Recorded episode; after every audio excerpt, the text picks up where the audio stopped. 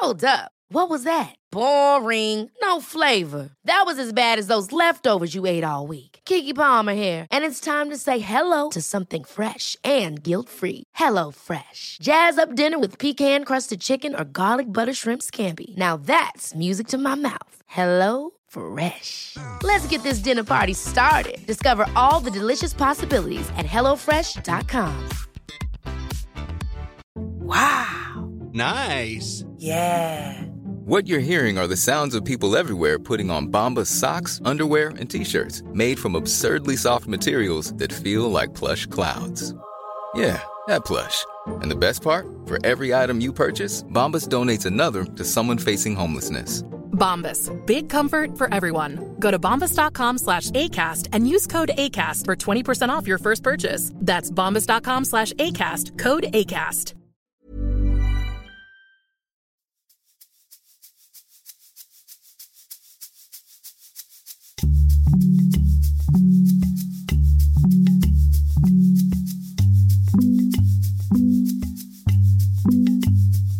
Hello there, and welcome to the latest episode of the Dublin Story Slam podcast. So, you may have noticed that uh, you were stood up last month when we didn't have an episode of the Dublin Story Slam, and that was just basically down to the perfect storm of deadlines and commitments and just not enough hours in the day. Normally, when we make these podcasts, it's just not something that we can kind of hash together quickly and just kind of throw it out. We always put a lot of time into considering what stories work well together. And so, unfortunately, we did miss our deadline last month, and you were left standing outside the cinema with nobody showing up. So, a huge, heartfelt um, apology for that. We are back though uh, with uh, three brand new stories for you, all of them inspired by the theme secrets.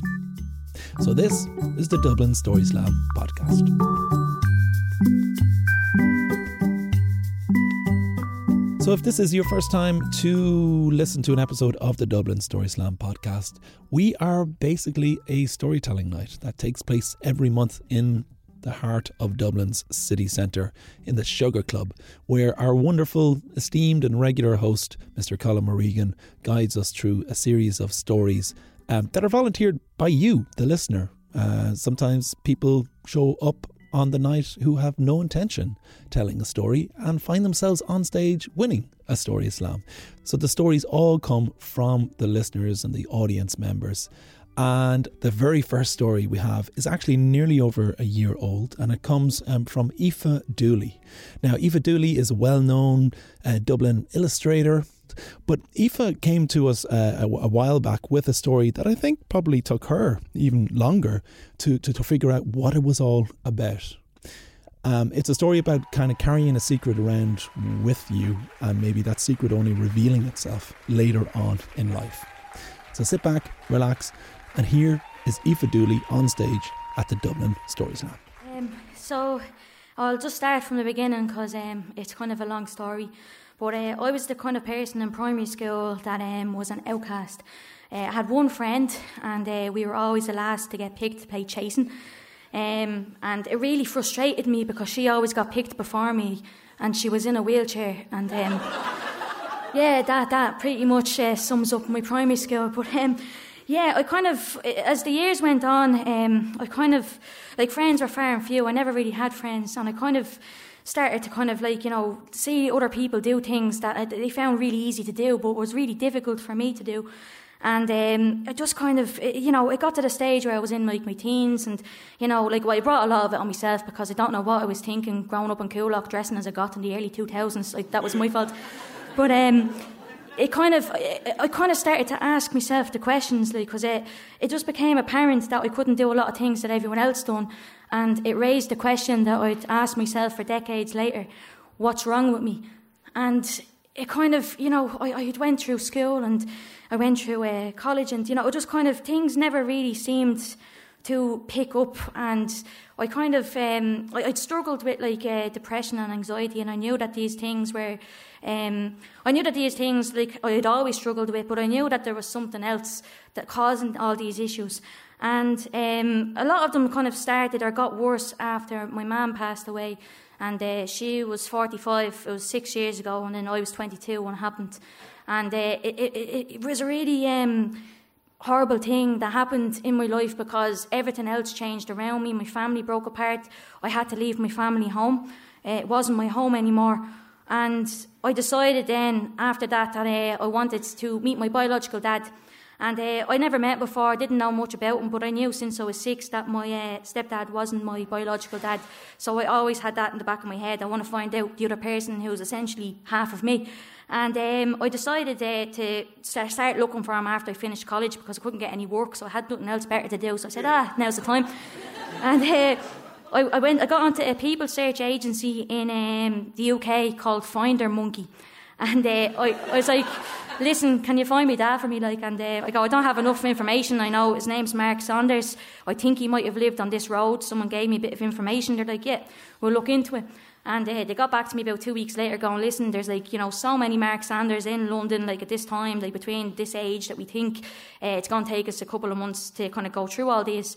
And uh, I just tried to get as much information as I could. And then one day I got the call to say, "We found your dad," and I was like, holy shit. And I was standing outside Nando's when it happened, so like it was like really random place to find out. So me and my friend went back to her to her house, like, and uh, we got on my laptop and or we got on her laptop and started looking up like you know where he lived. And I was like, oh, what if he's mad rich or something, or what if he's like really cool, like you know? Because I always had this picture or image of him in my head, like that he'd be going around wearing leather jackets and all, and he'd be real cool. But um, when I met him, when I met him, he was uh, he was actually um, he, he was taller than me. He was funny he ate a Tesco sandwich a day and he um, drank uh, three bottles of wine every day too. And uh, we were exactly alike. We had the same sense of humour and uh, we had the same thing of putting our foot in it all the time, which is a kind of hard place to be in this day and age because you can't really say anything wrong without being blasted. So that's a really kind of scary place for me, like at the moment, like without, without saying something wrong, which will make sense at the end of the story. But um, I, I, decided then I went over and I met him, and uh, the first time I met him was in the uh, in his kind of corridor, and he had like um, a bottle of wine, and we met up, and I was like, oh, it was it was mad. And uh, he gave me this doll, and he asked for it back a week later, and I was like, what? And uh, he, he I know. And uh, he said something to me. He said something to me. He goes, um, I, I, was like, uh, he goes, I robbed this doll from Tesco. And I was like, I was like, Dad, why'd you rob a doll from Tesco? And he said, um, I robbed her because she was in a trolley and she was going to be fucked out because one of the whites on her eyes isn't on the other eyes. And he goes, uh, I didn't want her to be fucked out because she's not broken. She just has something different about her. And I didn't realise at the time, but this was something that was going to stay with me and come back up again a couple of years later. And uh, basically, a couple of years had gone by, two years had gone by, we hadn't really talked much because we had a bit of a fall now.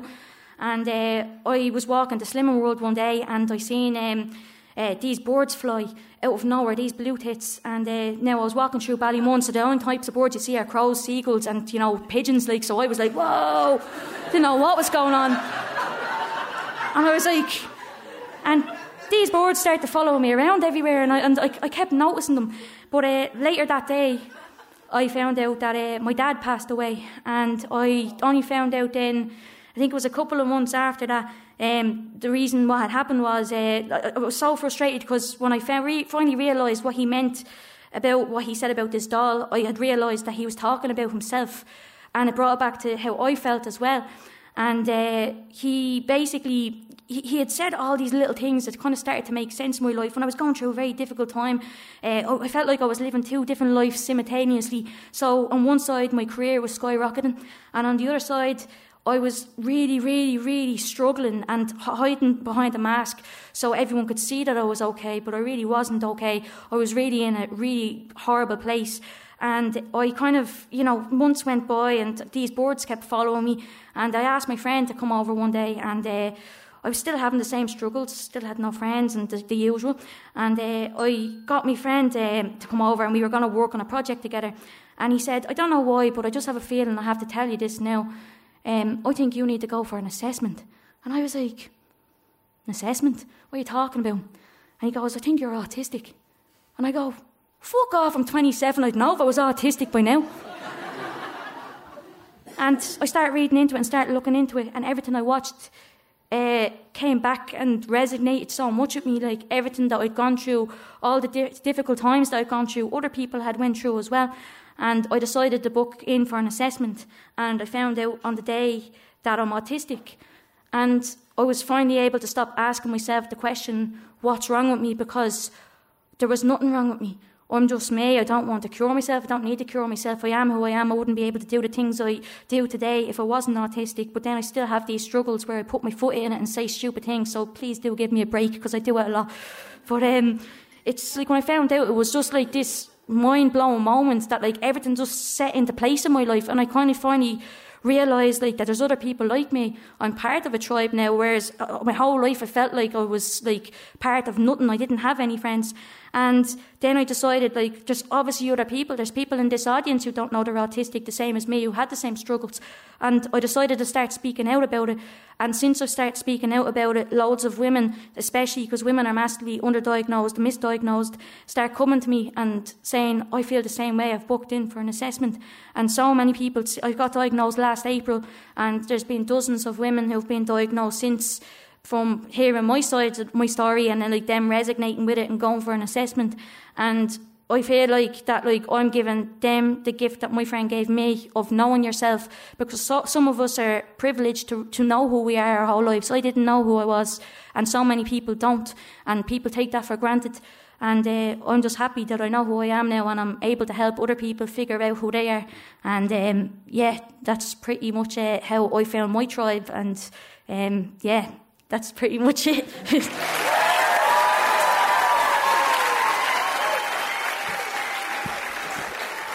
That was a story from Aoife Dooley, whose own journey into autism and I suppose what, what it means for her uh, still continues to this day. And it, we were just really honoured that she decided to kind of give us the full story and, and share her own intimate journey into, into that world on stage at the Dublin Story Slam. So thanks so much to Aoife for sharing that. Um, Aoife, as I mentioned before, is also an amazing illustrator uh, and designer. So we've asked her to design, as part of this year's Dublin Story Grand Slam Championship, our winning certificate that will be presented to the winner of the Grand Slam on December the 8th at the Abbey Theatre.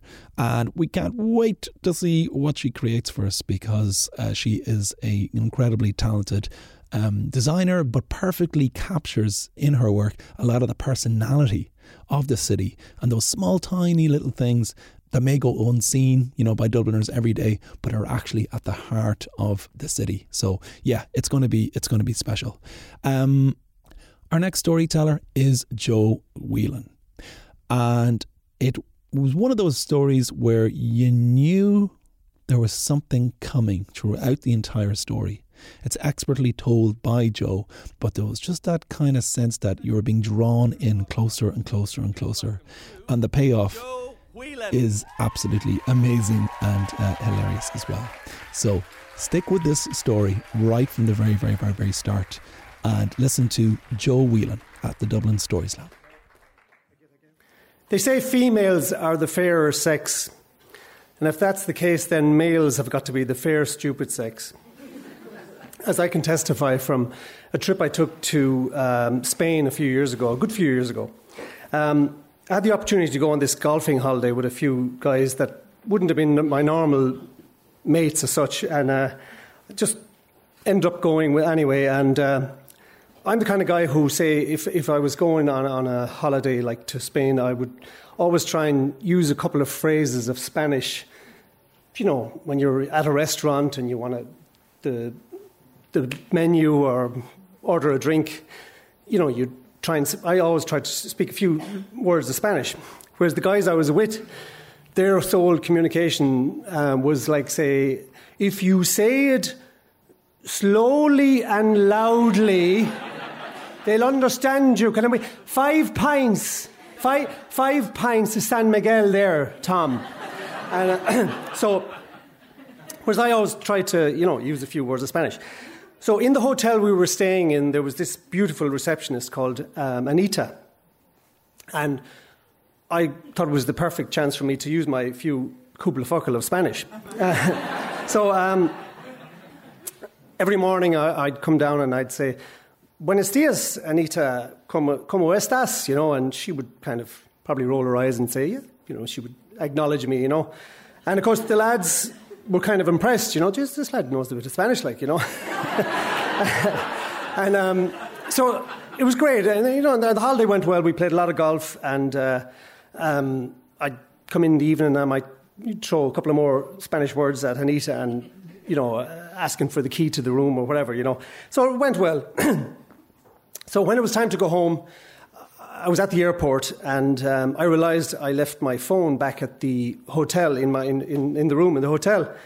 And then, as in now, like, you know, you're lost without your phone, and all my numbers, I was self employed, all my numbers were on it. And I said, shit, like, you know.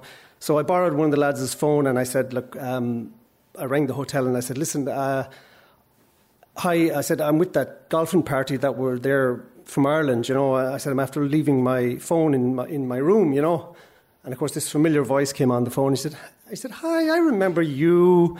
And it was Anita, of course, you know. And she said, uh, and I said, look, I'm very sorry, I left my phone. And is there any way you could post it on to me and I'll gladly pay the postage? And she said, no problem, you know, we'll send it on, you know. So that was great. So we arrived back home and, and uh, I'm um, at home. And, and, about a week later, my wife Madeline calls, you know, uh, into the job that I was working on. She said, look, your phone arrived. I opened uh, the package because I was going to bring in the phone to you, you know, but it's completely flat. So I stuck it on charge. It's at home. As I said, brilliant. I, will I'll go out in about an hour and I'll, I'll check it, you know, and I'll, I'll take it to work because I was saying there must be loads of people calling me and so on, you know. So um, I go home anyway, and uh, about an hour later, and like the phones at that time were about the size of a cigarette box, you know, and uh, it, it, was quite small. So um, I go home, and, and, there's this big box on the table. It's like a, a six pack of wine, you know, and uh, I was kind of going, Jesus, that's that's big. Now the phone was charging away, you know, so I. Um, I opened the box, which was already opened, and uh, I realised like there's a pair of shoes in there belong to me, a t-shirt, a pair of shorts, you know. and I'm going, fuck it, what else did I forget, you know? And uh, so um, then there's this letter in there, you see, from the hotel, and it's, of course it's from Anita. And um, so I, I, read the letter, you know, and it says, uh, "Hi Joe, enclosed is your phone and your shoes and your shorts and you know, um, your sh- t-shirts, you know, and, uh, and then she said, uh, you might forget your head only for it is on you, you know. laughing, you know. Uh, sounds like something your mother would have said, you know. So, um, and then she kind of finished the letter and she said, I really enjoyed speaking with you all the week, you know. It was such fun. You're such a gentleman. And she said, I just want to send a big kiss to my Irishman, you know. And I kind of oh, fuck, you know. Uh, and, I, and I kind of, the, my first thought is like, wow, some Spanish. you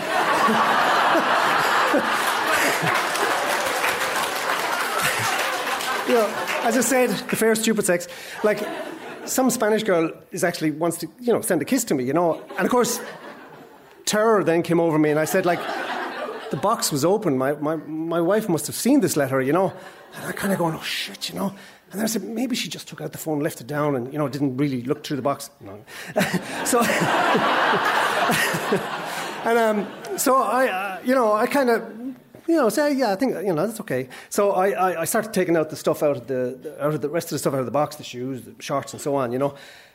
And down at the very end of the box, under everything, you know, is possibly the most beautiful pair of white ladies' underwear I've ever seen in my life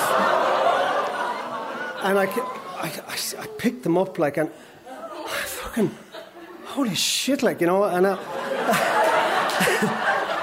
I like, again, like, the two parts of the man, like, uh, one part is kind of going, fucking hell, it's good. Girl just spent me her knickers, you know. and I was kind of just blown away by this, you know.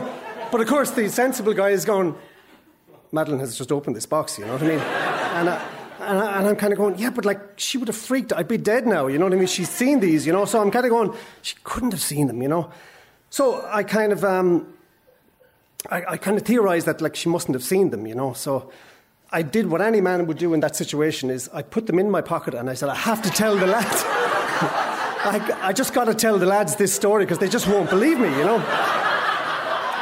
So. Um,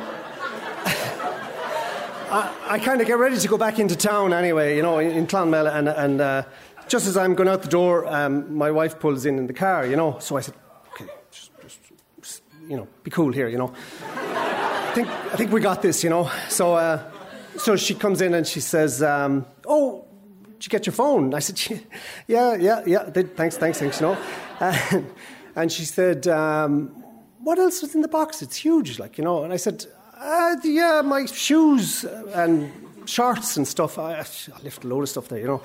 And um, she said, and, you know, and I'm kind of gauging her reply, you know, and I'm kind of going, don't think she knows, you know. And then um, she says, like, and this kills me, she says, um, and was there anything else in the box, you know? And I go, fuck it, she knows, you know. And, I, and I, I, I kind of do again, like any man would in that situation. I kind, I just wilt, you know, and I, and I kind of go, look, it's, it's, it's not what you think. Like, I mean, I, I, I, am making excuses, and I did nothing wrong, you know, and, and, I, like she just kind of leans over and she puts her arm around and she puts her hand to my lip, you know, and she says, the letter is from her. She says, the knickers are mine.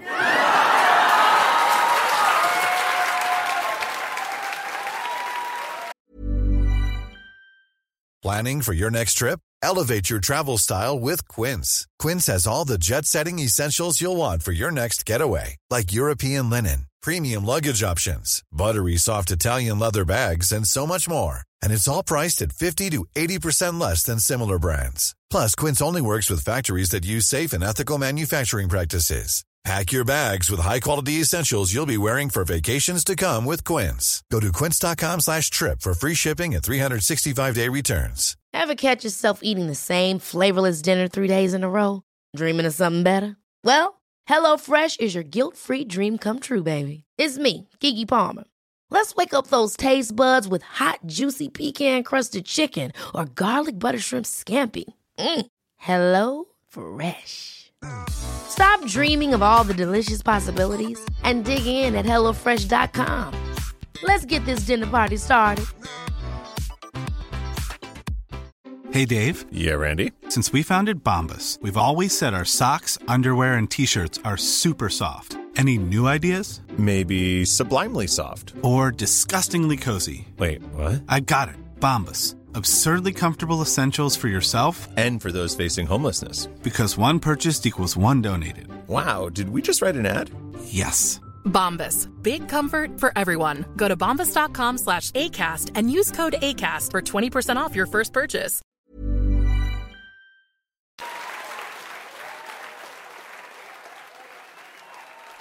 That was Joe Whelan, who had his uh, family there with him He's told that story many times to them, and you can tell because he has it down to a fine art. Nobody knew where that story was going to be ending. So, a brilliant, brilliant, brilliant story. So, our final story from the night comes from Antonine Gibbons. And Antonine, when she contacted us originally, said that she wanted to warn us that the story was about her experience of having a miscarriage. This is something that we've never had on stage before at the Dublin Stories Slam. But Antonine wasn't really bothered by that because what was driving the story at the heart of it was the real heartfelt uh, desire that this is a subject that more people should be more open with each other about. And that kind of summarizes what's really at the heart of the Story Slam. It's the idea that, you know what, sometimes in Ireland, people just don't talk enough. And when you do, the load can be a lot lighter to bear. So this is Antonine Gibbons on stage at the Dublin Story Slam. So I think this is a story that often goes untold. And it all starts with my massive boobs. So they're not normally that massive, um, uh, but I was admiring them in a hotel room in Westport with my mom and my sister looking at me. And my sister very discreetly said, Are you sure you're not pregnant? And she said this very discreetly. uh, because there was no way at 37 years of age and recently married we were going to say it out in front of my mom. So, um, to put that in context, like this is a recent quote from my mum uh, babies, um, they're lovely, they're lovely, but they're a load of shite as well. And um, I wouldn't dream of having one for a held mortgage. And we don't have a mortgage. So all all very uh, top secret. My sister distracted my mom with the best thing for her bargains in charity shops around Westport, and I snuck off to the chemist like a teenager. Went in, got the test, and sure enough, as I looked at the stick that I'd peed on, uh, up a chem, three plus weeks. Holy shit. Um, so, my younger sister, by far the wiser of the two of us, informed me that this, in fact, meant I was five or six weeks pregnant. Um, so I, and she introduced me then to all of the online apps that you can look at, like to calculate your due date and what to expect when you're expecting. And we calculated my due date, and it was going to be 17th of April. It was my mum's birthday. Um, what a what a what a sign! Like this is like. Um, meant to be, she'd love it. It'd be a great birthday present when she came round to the idea. And we kind of agreed she will come round to the idea and it will be the distraction that we all needed because we had lost my dad last um, year and we thought, you know what, this is going to be a lovely distraction. And uh, then I couldn't wait to tell my husband, uh, Brian, that's not said in a smug way, it's just new and weird to say husband. Um, so I rang him and he was absolutely delighted. And then I, I didn't like the 12 week rule, I was just way too excited. And I just started telling, flipping everyone. I was telling taxi drivers, un- unsolicited. I was like, I'm pregnant, by the way. Um, and I, I told a friend, I told another friend, I told my cousin, I I uh, I told the girl in work who was also pregnant because I wanted to share, you know, the sore boob and the peeing every hour stories. And I told the lads in the gym because uh, I might need to change my exercises and because I was so excited. So the lads in the gym, were, everyone was delighted. Everyone was getting really excited. And then I got the date for my scan, my 12 week scan, and it was going to be a year after my dad had died. And I was like, wow, the circle of life. This is all meant to be. It's so exciting. And um, then I booked, but I booked a scan a little bit earlier, like nine weeks, just to, for the reassurance thing. And we walked up and we were so excited. And then we, we were like practically like skipping up um, Pearse Street and off past the ladies having their morning smoke, pregnant outside Holles Street, and in into the clinic. Um, we were seen straight away, and I laid down. And the first thing, like the sonographer says, "Oh, it's pregnancy's really early down, and this will be a bit cold." And I was like, I was ready, and the picture came up so clearly on the screen straight away, and it looked like what I'd been googling. And I was like, "Oh, deadly." And then it was kind of silent, and she said, I'm so sorry. There's no heartbeat. Um, and then it was a bit of a blur, and I was like, Brian, are you listening? Because I can't hear anything. And we went into a kind of a plush waiting area that they get you in if you're in these situations one nice thing. And I try, I then I was like, fucking hell, I have to untell everyone this exciting news. And I tried ringing my mom and I couldn't get through to her because she was at mass lighting candles. Um, so I got through to my sister uh, who passed on the news to my mom, who could not get a refund on the candles. She would be a rich woman if she could. And um, then, then it's just uh, Jesus, I you have to make your decisions. So I'm in Holles Street and they're giving me the choices. And um, I was in conservative management, wasn't recommended for me. I um, I went with the the surgery option, which they kind of made sound like it would be a bit of a breeze. Like I'd be physically better, but I could have two two weeks off work to have facials or whatever in the second week, make myself feel better. And uh, that's kind of what I thought would happen, even though I was grieving and all of that. But holy shit, it does not happen like that. And I would just want to like tell you because. Um, it was, I was ringing Holles Street a week later, talking to a midwife, crying, going, I'm in agony. Did someone put a hole in my uterus? What is happening? And um, after we chatted, we did, we discovered uh, together that I hadn't had a bowel movement in a week, and this was probably the source of my pain. And if there's anything less talked about than miscarriages, it might be constipation. And I really, really think it could do have been talked about a bit more because it is horrific. Um, so I did what any um, any 37 year old Irish person would do in the situation. I went home to my mummy, and uh, it was good to save Brian what was about to happen over the next few nights. I um, uh, yeah, I was in agony. Um, my mom was there every step of the way. She was in with the blue glove and the Sudocrem and suppositories and everything else. I know it's it's too much information, but it's you have to hear it. And uh, and I kind of think I got a flavour of what it might be like to be in labour because she was like, just you know, push, take a break, go for a walk and try again. You know, let, is there anything coming? And and eventually I was physically backed. My hormones were still playing absolute blinder. Like Brian one evening said, uh, So do you want something for dinner? What do you want home? I'm not hungry at all. Don't even attempt to bring anything home. He doesn't bring anything home. And I cry for a full hour going, You don't care about me. And so this was all going on. And then I still had to face more people and tell people. And what I discovered when I started sharing my story, because I said, I'm not going to lie about this. I'm not going to say I was on some lovely holiday there. I'm going to tell people I had a miscarriage. Um, I told my boss, he was like, I can talk to Brian if you want. I said and did all the wrong t- things. It happened to me and my wife as well. Um, it, my a couple of my best friends that had happened to it happened to my cousin and happened to my auntie. Everyone started sharing their stories with me, and I realised how common this was. And uh, the circle of life, uh, it's not a, it's definitely not a perfect circle. It's a weird, twisted, messed up shape. And as Zane said, shit happens or it doesn't, which can be even worse. um, but I'll tell you, it's scary as hell, and I'm so scared about the future. But I know that by sharing my story and realizing that you're not alone, it's a lot less scary. Thank you.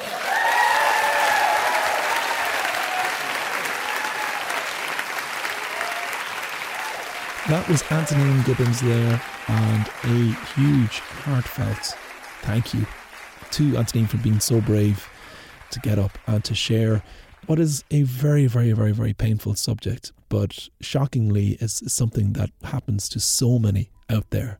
And so I think the key to it is really is is to open up and to share and not to be afraid to talk about these things.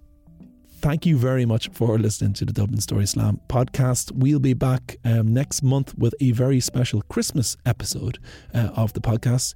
Uh, we will ha- be back then on December 17th with one last Story Slam. It's our, our final of the year. It's going to be a fundraiser uh, for a charity. We'll be revealing all uh, in the next week or so. So if you want to find out when, where, how, simply head over to the mailing list at www.thedublinStoryslam.com. If you like the podcast as well, head on over to wherever you get your little pods from and leave us a little review. As I as I speak to you now, I am coming to you from a wardrobe where I'm surrounded by heavy jumpers and shirts. And it's always amazing to think that these kind of stories go from my closet uh, all the way out across the world uh, to reach you in your home. So if you like what you hear, please do let us know because it really helps to keep the podcast going. Okay, thank you so much for listening, and we will talk to you next month on the Dublin Story Slam podcast.